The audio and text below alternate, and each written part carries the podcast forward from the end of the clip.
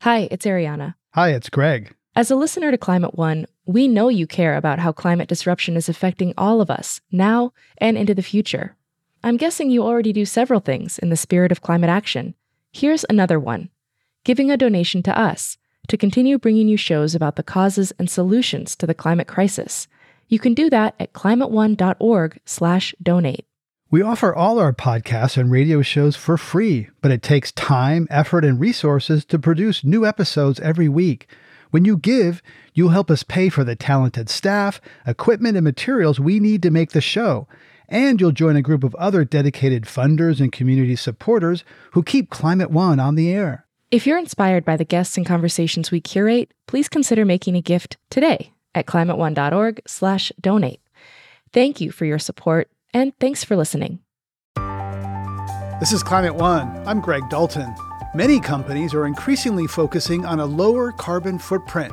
No matter how hard we had tried to make that jacket with no unnecessary harm, it had still left behind 20 pounds of carbon dioxide emissions. Should we trust corporations to decarbonize the economy? If you can create food and fiber with regenerative farming, then that creates healthy soils which pull carbon out of the air and store it back in the ground. And how can the outdoor industry help make nature more safe, accessible, and welcoming for all? You know, if you can't see yourself in those spaces, then it's hard to feel invited or welcome in that movement. And I think the other part that we really need to address is that there's, you know, a long history of trauma and oppression that connect the outdoors to people of color. What's the role of corporations, particularly in the outdoor industry, in conserving natural lands? As I record this, the International Climate Summit, known as COP26, is just wrapping up. On next week's show, we'll take a deep dive into what the nations of the world achieved and didn't achieve in Glasgow. But now, for an exploration of whose voices get heard in the rooms where it happens, we turn to Climate One senior producer Brad Marshland, who's been on the ground in Scotland.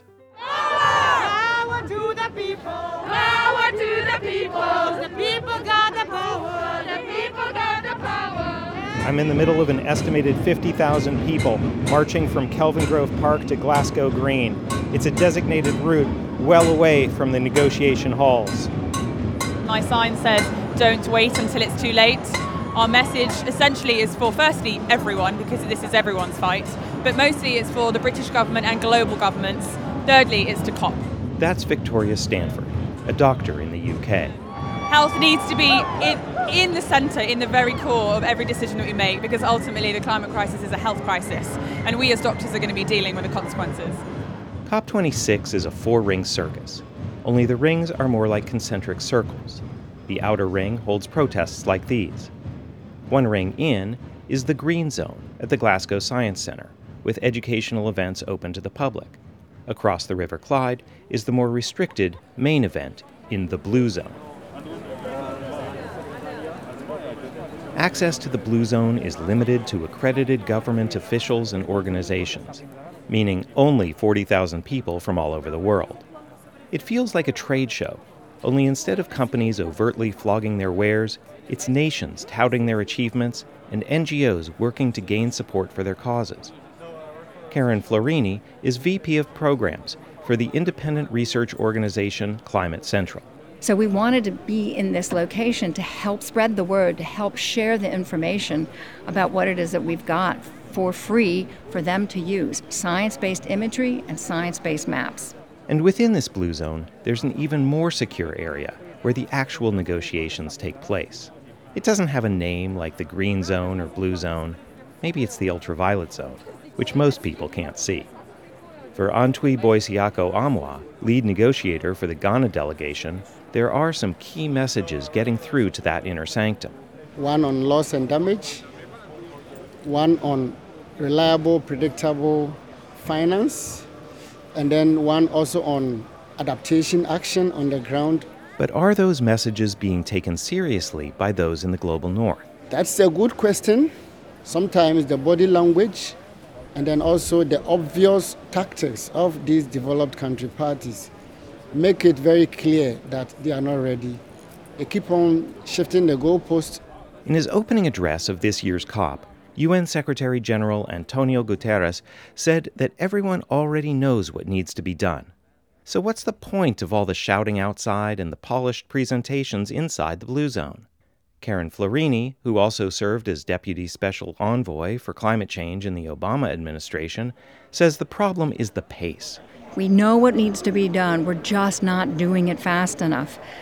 The external protesters and the people in the blue zone, the advocacy groups and the companies in the blue zone who are saying, go faster and here's how to go faster, that's very important because it needs to translate into a faster pace.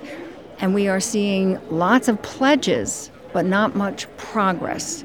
Meanwhile, those on the outside wonder if their voices are still not loud enough or important enough to move those on the inside to turn their pledges into action before it's too late.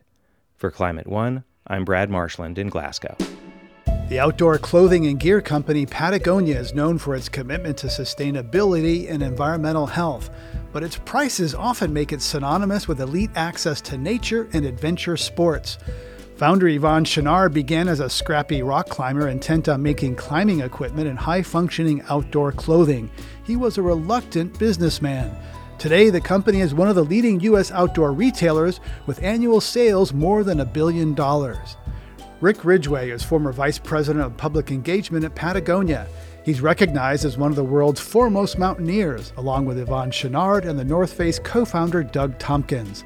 His new memoir, Life Lived Wild Adventures at the Edge of the Map, chronicles decades of his adventures. Ridgeway says for him, the appeal of the great outdoors started at a young age.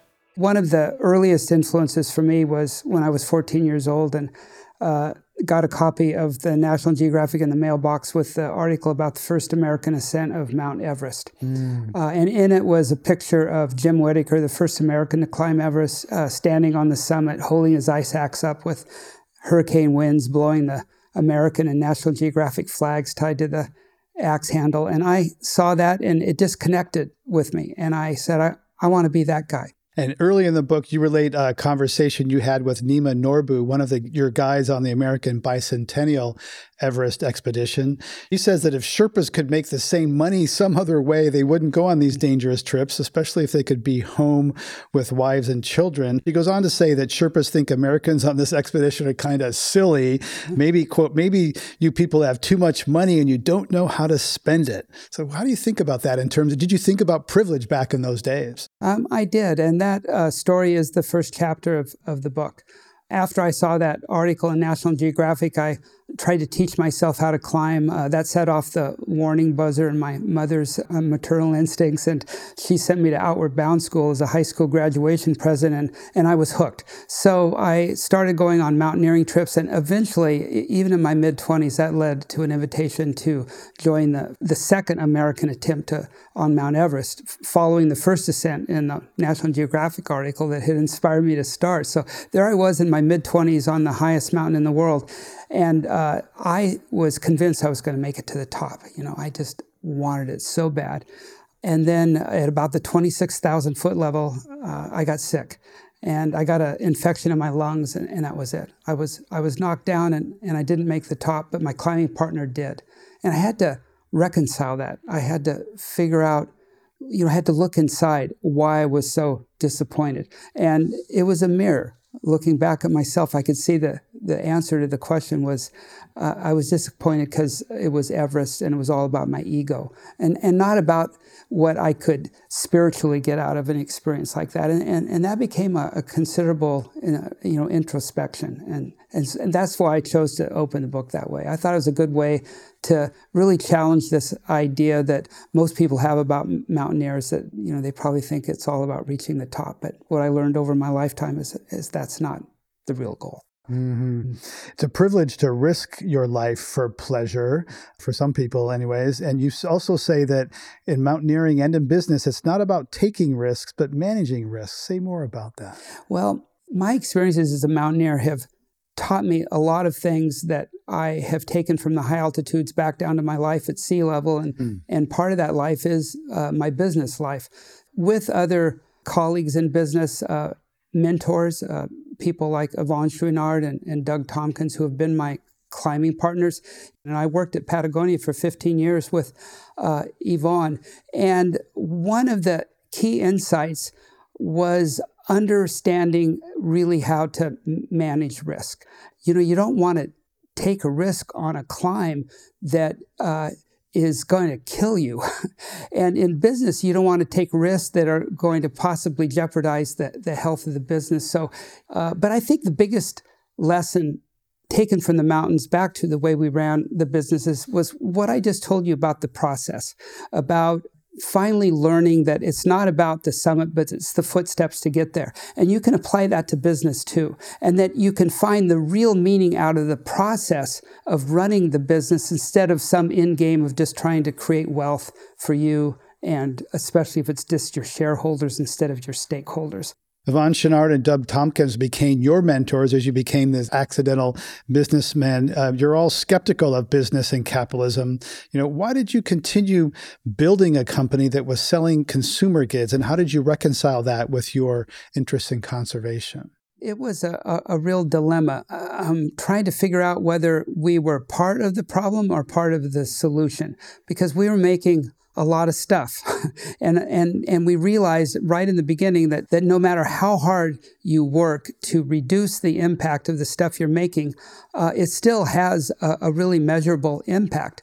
And wrestling with that was the reason we ran that now famous ad uh, back in uh, 2011 on Black Friday, uh, the kickoff to the shopping frenzy of the Christmas season in the New York Times with a photograph of one of our best selling jackets and above it the headline, Don't Buy This Jacket, because we wanted to shock people to go into the copy of that ad and where we explain that no matter how hard we had tried to make that jacket with no unnecessary harm, it still had used nearly 200 liters of water or gallons to make it. It had still left behind uh, 20 pounds of carbon dioxide emissions. It had still created two thirds of its own weight in waste. And we were wrestling with that dilemma at Patagonia, trying to figure out well, should we continue to grow ourselves? Should we try to figure out how to redefine capitalism so that we could have a, a company that was in stasis that would still survive without growing? And finally, we realized that there was an answer in the emerging science of food and fiber production uh, around using regenerative protocols. So here's the connection. Uh, if you can create food and fiber with regenerative farming, then that creates healthy soils, which pull carbon out of the air and store it back in the ground.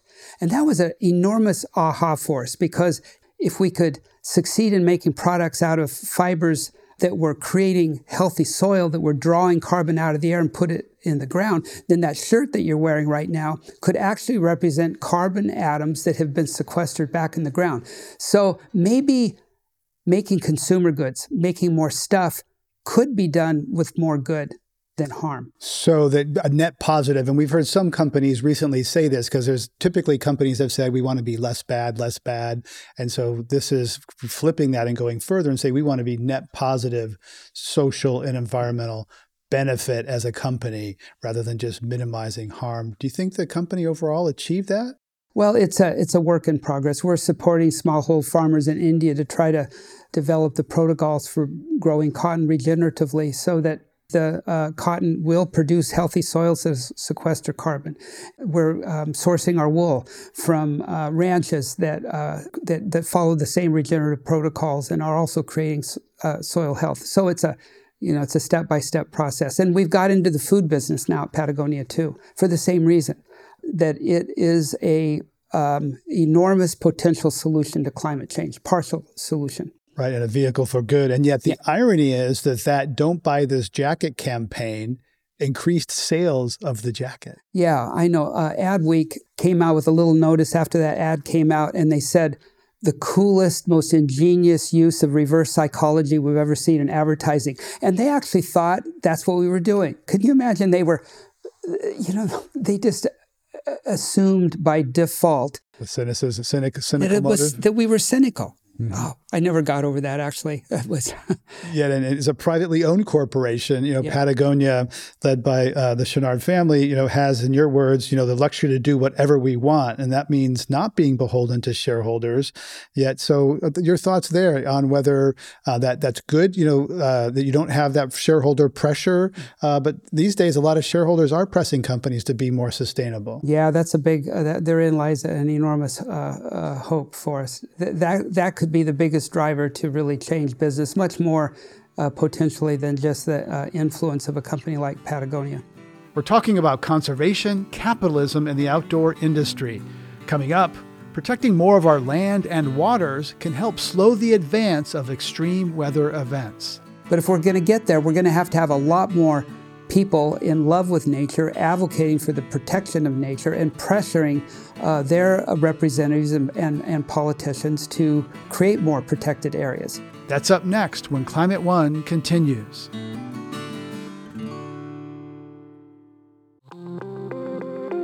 Hey everyone, I'm Dan Kwartler, the host of TED Climate. Each episode, we unpack the problems and solutions of climate change. This season of the show, we're getting into some big ideas that make us optimistic about the future, like meat grown from cells and leather made from mushrooms. And the best part, we look at how building a greener future can be an upgrade instead of a sacrifice. Find and follow TED Climate wherever you're listening to this. Let's get back to my conversation with Rick Ridgeway, one of the world's foremost mountaineers and former vice president of public engagement at Patagonia. Based on his identity as a mountaineer, I asked Rick what's been the impact on him of seeing receding glaciers and snowpack due to climate disruption. In the beginning of my book, I, I say that I calculated I've spent over five years living in tents, and uh, most of that was uh, tents pitched in, in really remote, wild areas you know, really deep into nature, where uh, I learned over the years and decades to pay attention to nature, to really observe shifts and changes. And as a consequence of that, I was able to see firsthand the retreat of glaciers to the shift in the patterns of migrating birds. Um, I've actually been able to witness it, to witness the changes which used to be measured in geologic time happening in, in human time. Mm. Uh, and that mm-hmm. is astounding to consider that. One of the expeditions I was fortunate to uh, participate in was a, a traverse of uh, Antarctica on dog sleds. And it started on the Antarctic Peninsula on a feature called the Larsen Ice Shelf, where for a couple weeks we dog mushed uh, in the Antarctic winter down this ice shelf. Uh, and I remember one night in the tent uh, hearing the ice crack. And I was used to that because I slept on glaciers where ice is mm-hmm. cracking all the time. But this was a different kind of crack. this was really shallow and sharp. And uh, a few years later, sitting back at home in, here in California, uh, looking at the newspaper, I saw this article about um, a iceberg uh, the size of the state of Rhode Island yeah. breaking off uh. the Larsen ice shelf right where I had been mm. and floating out to sea. I'm, I'm getting shivers because I think that is my earliest climate conscious moment. I vividly remember seeing Larsen, I think it was shelf B, that, you know, there's Larsen shelf and a little thumbnail photo in the New York Times before I founded Climate One and saying, oh, that can't be good. You know, in, in 2015, uh, you were kayaking in southern Chile with Yvon Chouinard and North Face founder Doug Tompkins. High waves capsized both of your kayaks, plunging you into 40 degree water. What happened next? Doug and I were in a double, and uh, two others were in um, a double, and then uh, there was a couple of uh, Yvon and another in, in single kayaks. And we were going along the remote coastline of an enormous lake in southern Chile called uh, General Carrera.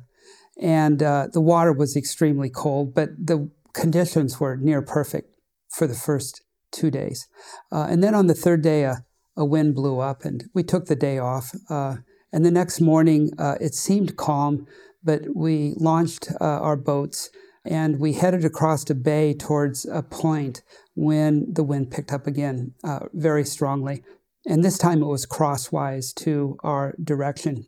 And Doug and I had been having problems with the rudder in our boat malfunctioning, uh, and we were having increasing difficulties keeping the um, kayak pointed uh, down the waves instead of counter to the waves, Mm-hmm. and uh, and then we had this crosswind. Well, the others got ahead of us because we were falling behind, and then uh, uh, the boat uh, turned uh, partly sideways on a wave that tipped us, uh, and we got capsized into this really cold water. And we both knew we were in big trouble, and we tried to right the boat several times and get back in it and paddle, but we kept getting capsized. And then we tried to swim towards the point, and um, I thought I was dead. Uh, the water was actually 39 degrees, and you can't last very long in water that cold.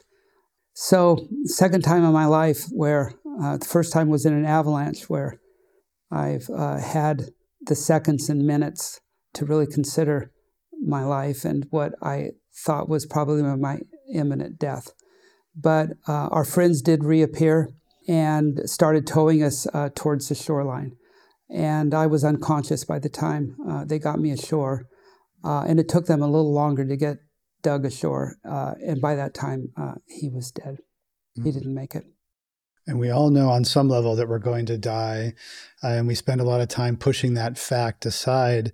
Uh, and you, you talk about how Western culture hasn't always been that way, and that how looking at death, you've had a couple of real close encounters with it, can um, you know change our relationship with with nature. Yeah, um, in that avalanche that I was in with Yvon and two other close friends in uh, a remote part of Tibet, one of my closest friends uh, died in, in my arms, uh, and we buried him on the side of the mountain. And uh, we were in that avalanche for a full minute, and in for a full minute, I thought I was I was dead. And then I had years later this uh, similar second experience with Doug's death, similar in that I also at the same time assumed I was going to die. So I went through that a couple times. Uh, and then just two years ago, uh, my wife of nearly 40 years died uh, from cancer. And from those experiences, but also rooted in this life outdoors, close to nature, I've been able to get into my bones and internalize uh, the the knowledge, the deep knowledge that that all life is framed by death, and life doesn't exist without death. The Buddhist And- impermanence of things. Yeah. It is it, it is a Buddhist way of, of looking at it. It is. And I I credit the time I've spent outside in nature with that realization in a deep way to integrate it inside of me. I think for me anyway, probably more than I ever could have done meditating in a monastery were I to have been a Buddhist.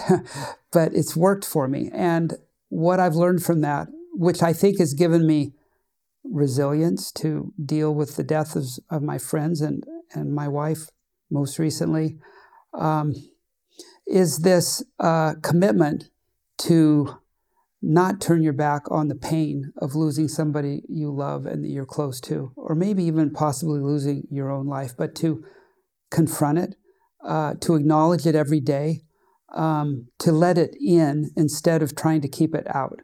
And it's the opposite of this American idea of closure, which I don't uh, believe is a very, very healthy response to death. But rather, we should all, in my opinion, be doing the opposite of that. And even in nature, we are all, all of us, all, all humans, all animal life is designed to do everything we can to avoid death.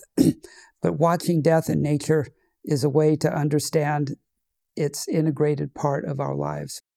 One of Doug Tompkins' legacies is the conservation organization Tompkins Conservation, a private nonprofit organization uh, he founded with his wife, Kristine Tompkins, the first uh, CEO of Patagonia. The group has preserved more than 14 million acres in Chile and Argentina through a- an approach known as rewilding. Some indigenous observers say that rewilding is aligned with indigenous principles, but the movement has historically been non indigenous, that unintentionally uh, marginalizes indigenous voices. Do you think that's a fair critique of rewilding? It, it bears up, but uh, like most uh, critiques like that, uh, there's a lot more nuance. You know, first, by the way, uh, Chris has had another conservation victory a couple weeks ago, so the total acreage is getting close to 18 million acres now. Wow, that's a lot. It that's a huge amount. But you know, this theme of um, of indigenous cultures as uh, stewards of um, nature is a topic that I do address in, in, my book. And, and that to me is a topic that is very, very nuanced. Uh, but I am firmly of the belief that the protection of uh, natural areas uh, in the world, in the main, is better done in the hands of indigenous people than it is in, with, with Western cultures. And as a as a partial solution to climate change, the conservation of nature is an essential pillar in uh, the basket of solutions that all of us need to address to keep the planet to 1.5 degrees. Uh, because uh, keeping areas natural, of course, uh, allows them to operate naturally, and part of that operation is carbon sequestration, as you know uh, and most of your listeners do. So um, I work with groups. I'm working with one organization called One Earth right now, which is really advocating the scaling of protected areas as a climate change solution and is advocating for the the management of those protected areas to be in the main under uh, the guidance of indigenous uh, peoples that, that live there. So that eight to million acres that was bought by rich people from the global north is that t- turned over to an indigenous stewardship? Uh, p- part of it is. Um, you know, the, in most of those areas in the very southern part of South America, the indigenous people have been extirpated from those uh, most mm. of hmm. those lands. But there is one big park, the biggest of all of them that Tompkins uh, created, Kawésqar, down in the uh, very southern part of Chile and just north of the Straits of Magellan, uh, that is uh, going, it, it, will be uh, managed by uh, the indigenous people in that area. You expressed admiration for E.O.'s Wilson's concept of half Earth, setting aside half of the planet for nature. Does that mean keeping people out? No, uh, it has in the past, but that was the Western concept of protected areas. It came out of mostly the way uh, the British set up national parks in the early part of the 20th century, right through the middle. But now, if you can, it, it's an it's a it's an unsustainable strategy. It just doesn't work long term. Um, and a far better solution is to uh, create protected areas, as I said, under the management of indigenous people when they are committed to managing those lands uh, in long term balance with wildlife. Patagonia mobilized against the Trump administration's efforts to shrink Bears Ears National Monument in Utah, both a, with a lawsuit and a PR campaign that replaced its usual homepage with a black screen and a text that read, The President Stole Your Land. The idea of stolen land is, is fraught given, you know, how a lot of national parks are based on stolen land. So, what was the outcome of that? And did Patagonia collaborate with indigenous people in that Bears Ears campaign? Yes, with several tribes actually uh, at the table with them and the NGOs that were working with them uh, on that. And you know, Greg, you said earlier in our conversation that uh, you quoted Yvon as saying, you know, we're a private company. That means we get to do what we want, and that's a good example of doing what you want, isn't it? Uh, a publicly traded company could probably not get away with going out on a political limb like we like we did uh, with that one there's something of a paradox in the inherent in the outdoor industry itself. You know, how do you resolve the tension between encouraging people to get outdoors so they have a stake in wanting to protect wilderness and that lead to potentially trampling it? You know, the national parks have seen during COVID have seen almost an overwhelming number of people which are straining the parks. Yet is that a good thing, bad thing? How do you see that? Well, we need more parks that would be uh, the solution I would I would advocate. And we don't need to have less people going to fewer parks. We need just the opposite, mm-hmm. uh, because it is that time in nature that teaches us uh, so much that can enrich our lives. It's not just a place of solace, but it's certainly that. But but it's a it's a place where we can learn in a deep way how we humans are part of nature, how we fit into the web of life. And we can fall in love with nature. And only when you fall in love with nature, you're going to be really committed to saving nature.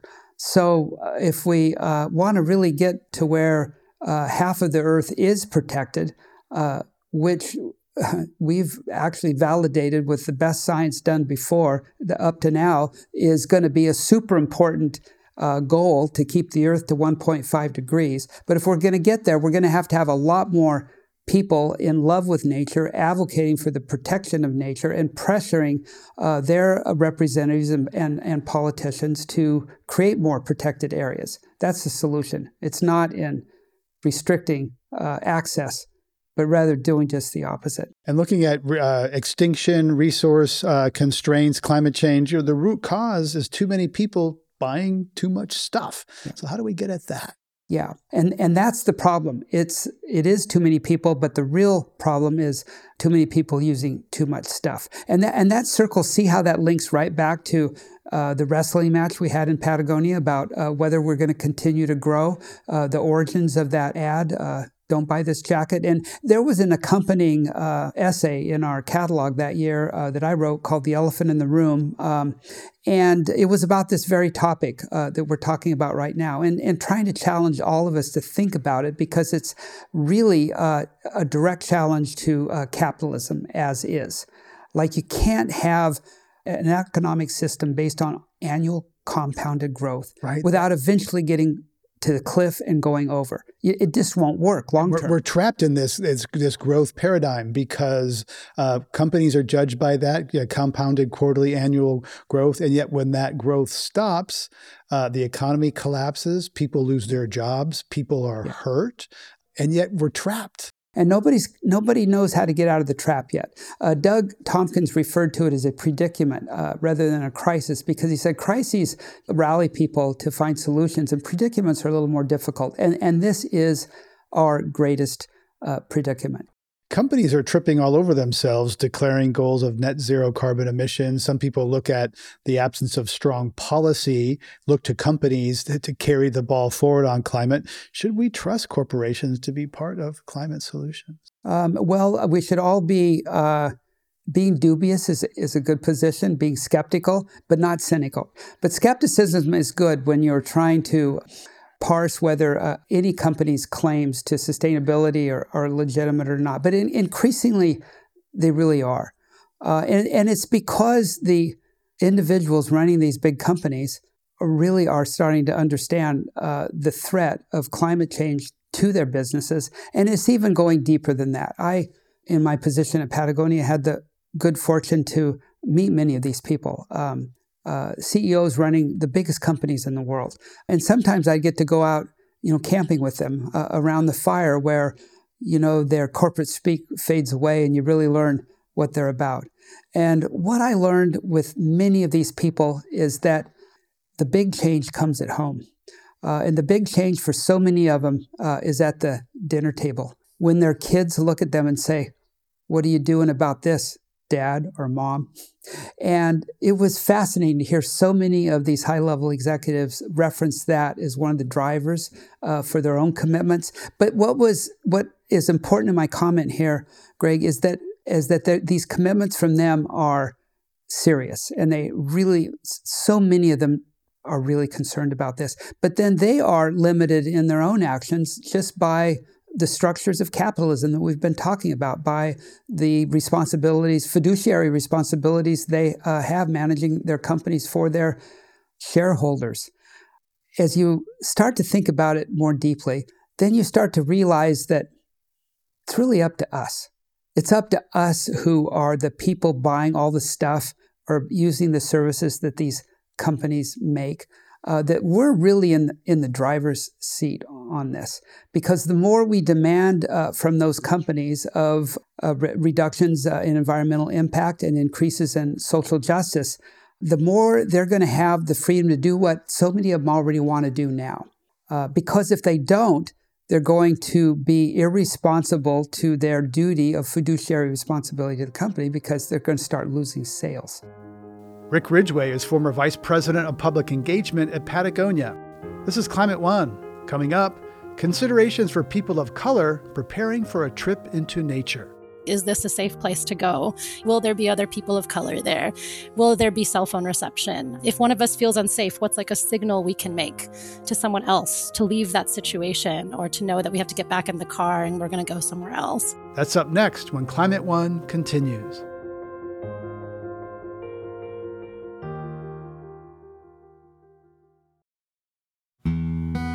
This is Climate One. I'm Greg Dalton. We're talking about access and equity for people in nature and the role of capitalism in the outdoors industry. Amanda Machado is a writer and facilitator whose work explores how race, gender, and identity affect the way we experience the outdoors. She spoke with Climate One's Ariana Brocious. As in so many realms, white people are usually at the center of outdoor adventure imagery and narratives. Why do you think that is? Well, I think the short answer is white supremacy. um, white folks control 98% of land in the US. They own 98% of land in the US. Um, they control 80% of the wealth.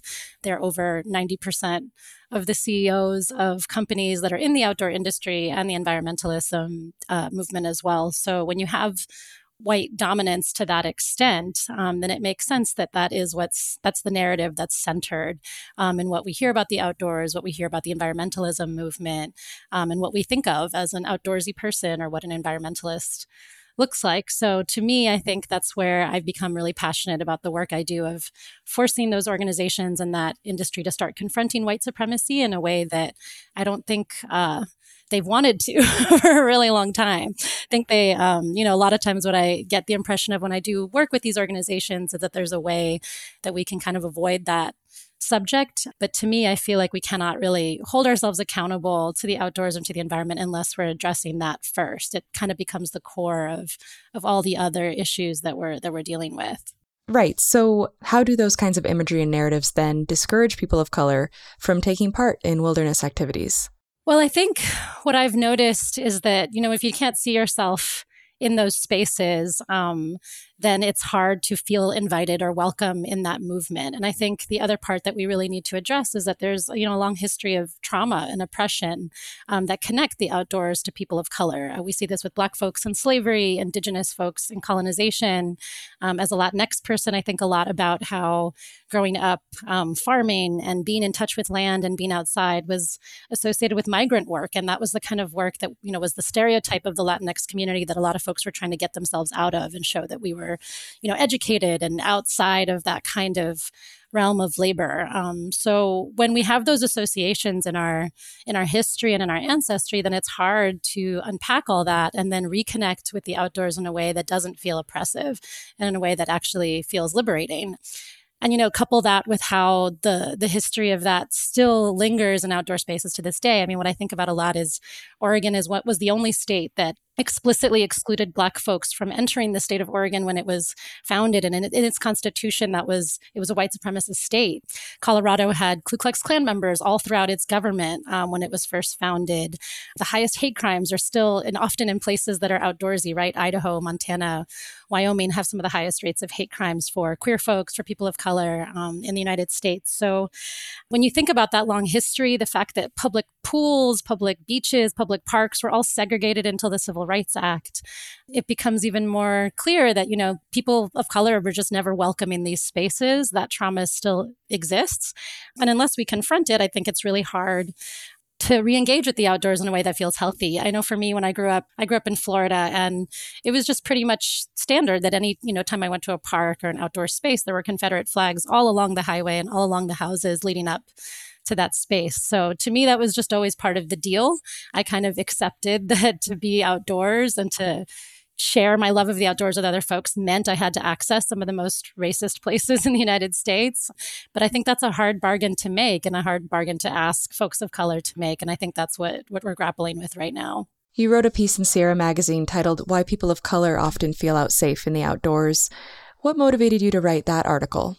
Yeah, well, I had done a lot of workshops with um, outdoor companies at this point, and you know, I'd always talked about how the safety issue really is one of the core issues is as to why folks of color were still not um, accessing outdoor spaces as easily as others. And every time I would mention this, it was I got the impression that people thought I was exaggerating, right? Like there was a lot of responses like, really? In 2020, people still feel unsafe? Like a lot of skepticism. Um, and then over last summer, you know, when Ahmaud Arbery was shot while going for a run, um, there were dozens of other reports of folks that were going camping, videos online that I saw of someone who was threatened to be lynched while they were trying to camp on a lake. Suddenly it became really clear and obvious through social media what was actually happening, right? And that this was not an exaggeration at all, that this was something that is literally still happening every day. Um, and at the time I was dating a person of color, I was friends with mostly people of color that I would go camping with. And so for me, it was, you know, so obvious to my personal experience. We would always have talks before going like is this a safe place to go? You know on a scale of 0 to 10 we like what is the poc safety rating here? Will there be other people of color there? Will there be cell phone reception? Um, if one of us feels unsafe what's like a signal we can make to someone else to leave that situation or to know that we have to get back in the car and we're going to go somewhere else? Do we carry a gun? Do we carry what do we carry to like feel safe in these places? Will other people have guns in these places? These were all conversations that were pretty natural to me um, and to my friend group in my social circle. And I was noticing that for white folks, it really was invisible to them. You know, these are not conversations I ever had when I went camping with white folks. And I think it wasn't obvious that these were the things that that folks of color were doing when we were outside. So it was really important for me to to share that and to really kind of validate that for folks of color that are feeling this that this wasn't something there that they're being dramatic about. You know, this is something that all of us are dealing with and have to make an active decision to combat every day if we're going to live a life that includes outdoor adventure, right? Right. I mean, you're touching on just another aspect of the sort of white supremacy, the privilege, really, of not having to worry in the same way about some of these things that is like the experience, the lived experience of people of color. You've written about how outdoor hubs, cities like Estes Park, Colorado, Bend, Oregon, and Jackson Hole, Wyoming, are overwhelmingly white. And yet, the workers who keep those towns running are often people of color who may not be able to afford the kind of gear that you need to go skiing, for example, even though the mountains are right in their backyard. So, how much of this that we're discussing is really rooted in economics, which, of course, is, is in our nation tied very closely to race? Yeah, I mean, I think one of the kind of biggest scams that the outdoor industry has perpetuated is this idea that the outdoors is expensive when it is quite literally the freest thing we have, right? It's everywhere. We have access to it outside of our windows and in our backyards, and literally it's all around us. Um, but we've commercialized it, right? And we've turned it into a commodity. We've turned it into something where you have to buy gear and know the right gear in order to feel like you can access it. Um, we've turned it into a sport or into a competition, and and that kind of that element or that relationship to nature makes it incredibly difficult then for folks who have a different relationship to nature to feel like they're welcome. You know, I know when I first started backpacking and I saw the gears list, I had no idea where to buy all that stuff. I remember my mom took me to an army surplus store because that was the only place we knew that had wool socks and like water resistant pants. I had never heard of REI. I didn't know what LL Bean was. Um, I didn't own a rain jacket. I didn't know what Gore Tex was. Um, so all of those things I think can create, yeah, a, a lot of barriers for for folks to enter enter those spaces. And I think in my work, what I try to do is uh, reconnect folks to the idea that the outdoors can be something that is accessible and especially for folks of color it's something that's always been accessible to us you know like i think of my ancestry my dad is from ecuador and when i traveled and started hiking there seen folks hiking in the Andes barefoot or with sandals and using, you know, trails in the Andes were used to just go from town to town or to deliver goods or to trade. It wasn't um, a hobby. It was just, you know, a way of being and a way of living and interacting with with the earth. And, you know, for me to to grow up thinking that hiking was a white people thing when I had a dad who was literally raised in the Andes and have an ancestry of, of uh, ancestors that were, you know, connected to the Andes, um, you know, feels kind of ridiculous when I start to think about it in that way, right? Right. And it even influences, of course, the whole food industry as well. I mean, you think about the, the granola bars and the often expensive and complicated foods that are prepared for going outside when really you can just eat, you know, you can take apples and bananas and sandwiches hiking as well. No, I didn't know what trail mix was either until I was 19 and went on my first backpacking trip. Um, and, you know, now I, I've done a lot of hiking trips with Latino Outdoors. And what I love about Latino Outdoors is almost every time I go with them, they have Mexican food, conchas for breakfast. They have carne asada, tacos for dinner. Um, and right, like you can make that stuff outside. It's not actually all that difficult. It's more of, again, what is the cultural narrative about what counts as outdoor culture and what doesn't. So you've written about your personal upbringing and this pressure that you felt, uh, or these sort of cultural expectations to be clean and pretty. Can you tell us a bit about how you experienced that and maybe how that at times conflicted with your experience as an outdoors woman? Yeah, well, I think, um, you know, growing up, my role models for Latinx femininity were like Jennifer Lopez and like Sofia Vergara from Modern Family. So it was this very high femme representation of what femininity could be for Latinx women. Um, and it was this idea that, you know, we were always very uh, well put together and had on our makeup and did our hair and, you know, just very presentable. And I think growing up as a Latinx person in the US too, you know, there was, I was raised on respectability politics. I also think I thought, you know, I had to earn the respect of white folks and those in power by looking presentable and looking professional and making sure I never looked dirty or unclean or any of the other things that were like stereotypically assigned to people from from my culture. Um, so I think that really put myself at odds with outdoor culture where you know that's part of the deal right? You're always you know getting dirty wearing flannel wearing rags wearing used stuff not really thinking about your presentation. Um, so i think in some ways you know now i identify as a queer person. And i think when i think back on me getting into the outdoors when I was 19, I think in some ways it was a space where I could access, you know, like a querying of gender and a querying of like my presentation um, in ways that I didn't really feel comfortable or safe enough to access uh, in, you know, in the real world or outside of the trail. The other thing I think about is that, you know, I think in Latinx culture, there's also this idea that women are supposed to be the ones taken care of, you know, that we're like kind of inherently delicate or something fragile, um, that we, you know, we look for, for men or masculinity to, to take care of us.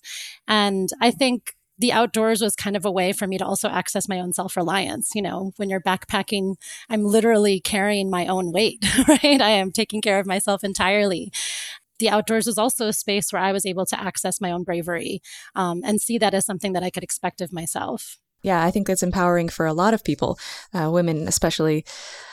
In an essay for Vox, you wrote, Whenever I'd tell my parents about a backpacking trip in the wilderness, my parents joked about the irony. As immigrants, they had worked all their lives to ensure I had a roof over my head and presentable clothes to wear, and now I was intentionally choosing to sleep outside, wearing clothes covered in dirt. I found that really a great summary, perhaps, of some of these cultural expectations we've been discussing. So, what does your family think now about your adventure habits? well, I think they've gotten used to it. I think it's taken time, um, but I think they've gotten used to it. I think building my work professionally around it has helped to make them realize that this isn't just a silly hobby, but now has become something that is like so core to to who I am and what I want to do with the rest of my life. Uh, you know, when I lived in Cape Town a few years ago, I took my dad hiking to the top of Table Mountain, um, and that was the first time he had ever summited any mountain. It was a thousand meters up. Um, and, you know, on the top of that mountain, I remember him telling me, you know, like, it is really interesting that I'm from the Andes and this is the first time I'm doing this. Um, so I think it's slowly starting to creep in, you know, this idea that we were always people of the mountains and we were always people that could connect outside and really starting to question our own severment from that, you know, and how colonization and white supremacy and all these different systems have kind of created that in our in our ancestry and how how we can move away from that. Amanda Machado is a writer and facilitator whose work explores how race, gender, and identity affect the way we experience the outdoors. Amanda, you facilitate anti oppression workshops for companies like Patagonia and the North Face. So, how receptive are the people in these corporations when you go in and, and, lead these workshops? Are they aware of these issues before you arrive? Have they given it thought? Is it new information to them? I think that varies. I think, unfortunately, sometimes I'm only called in once something has gone terribly wrong, right? Someone's been called out on social media, or an employee has, you know, resigned, or there's a boycott going on, something like that. Other times, I think, especially after this summer, it wasn't even something so direct. It was just that folks finally woke up, you know, and saw that this was something that they couldn't ignore anymore. Um, so I do see a lot of good intentions. I do see a lot of willingness to learn and a curiosity. Um, I think, again, what is hard is acknowledging that even with great intentions, we can have a negative impact. That's something that I think is very difficult for organizations to own up to. What is the negative impact we are having, even with all of our good intentions? And then I think even harder is the question of like, what risks am I willing to take? And what am I willing to sacrifice and give up in order to achieve justice? And again, I think that sometimes is a really uncomfortable question for them to sit with because it often means giving up money and giving up power and giving up being in charge. And those are things that are really, really hard, I think, in corporate social responsibility industries, you know, in areas uh, for folks to actually to get to that point. I think that's that's kind of the last stage. And unfortunately, that's the stage that we need people in. That's the stage where the transformation actually happens. But I think getting folks there when when they call me in, I'm not sure that that's where they're ready to be in yet. For a white outdoors person who's maybe hearing this information and, and contemplating some of these issues in a new way, what advice would you have for them to make the experience of being outdoors more welcoming, more equitable, more comfortable and safe for other people? Yeah, I think I I think about a graphic that I use in a lot of my workshops. I don't know if you've seen it. It's a graphic that, you know, it's kind of gone viral online at this point, but there's like a fence and people are trying to look over the fence and there's one person that's tall enough already to see over the fence and that's you know the symbol for the privileged person then there's the person who can't quite see over the fence yet and then the next graphic shows equity as giving crates or boxes that kind of lift up the person that can't see so they can see over the fence and that's what equity is but recently i've seen a new graphic that now is called liberation. And in liberation, the fence is taken out entirely, right? So the argument there is that we don't actually have to give people boxes and crates to help lift them up if we start to tackle the root cause of oppression, right? And the root cause of the inequity. That's when real mm-hmm. liberation happens.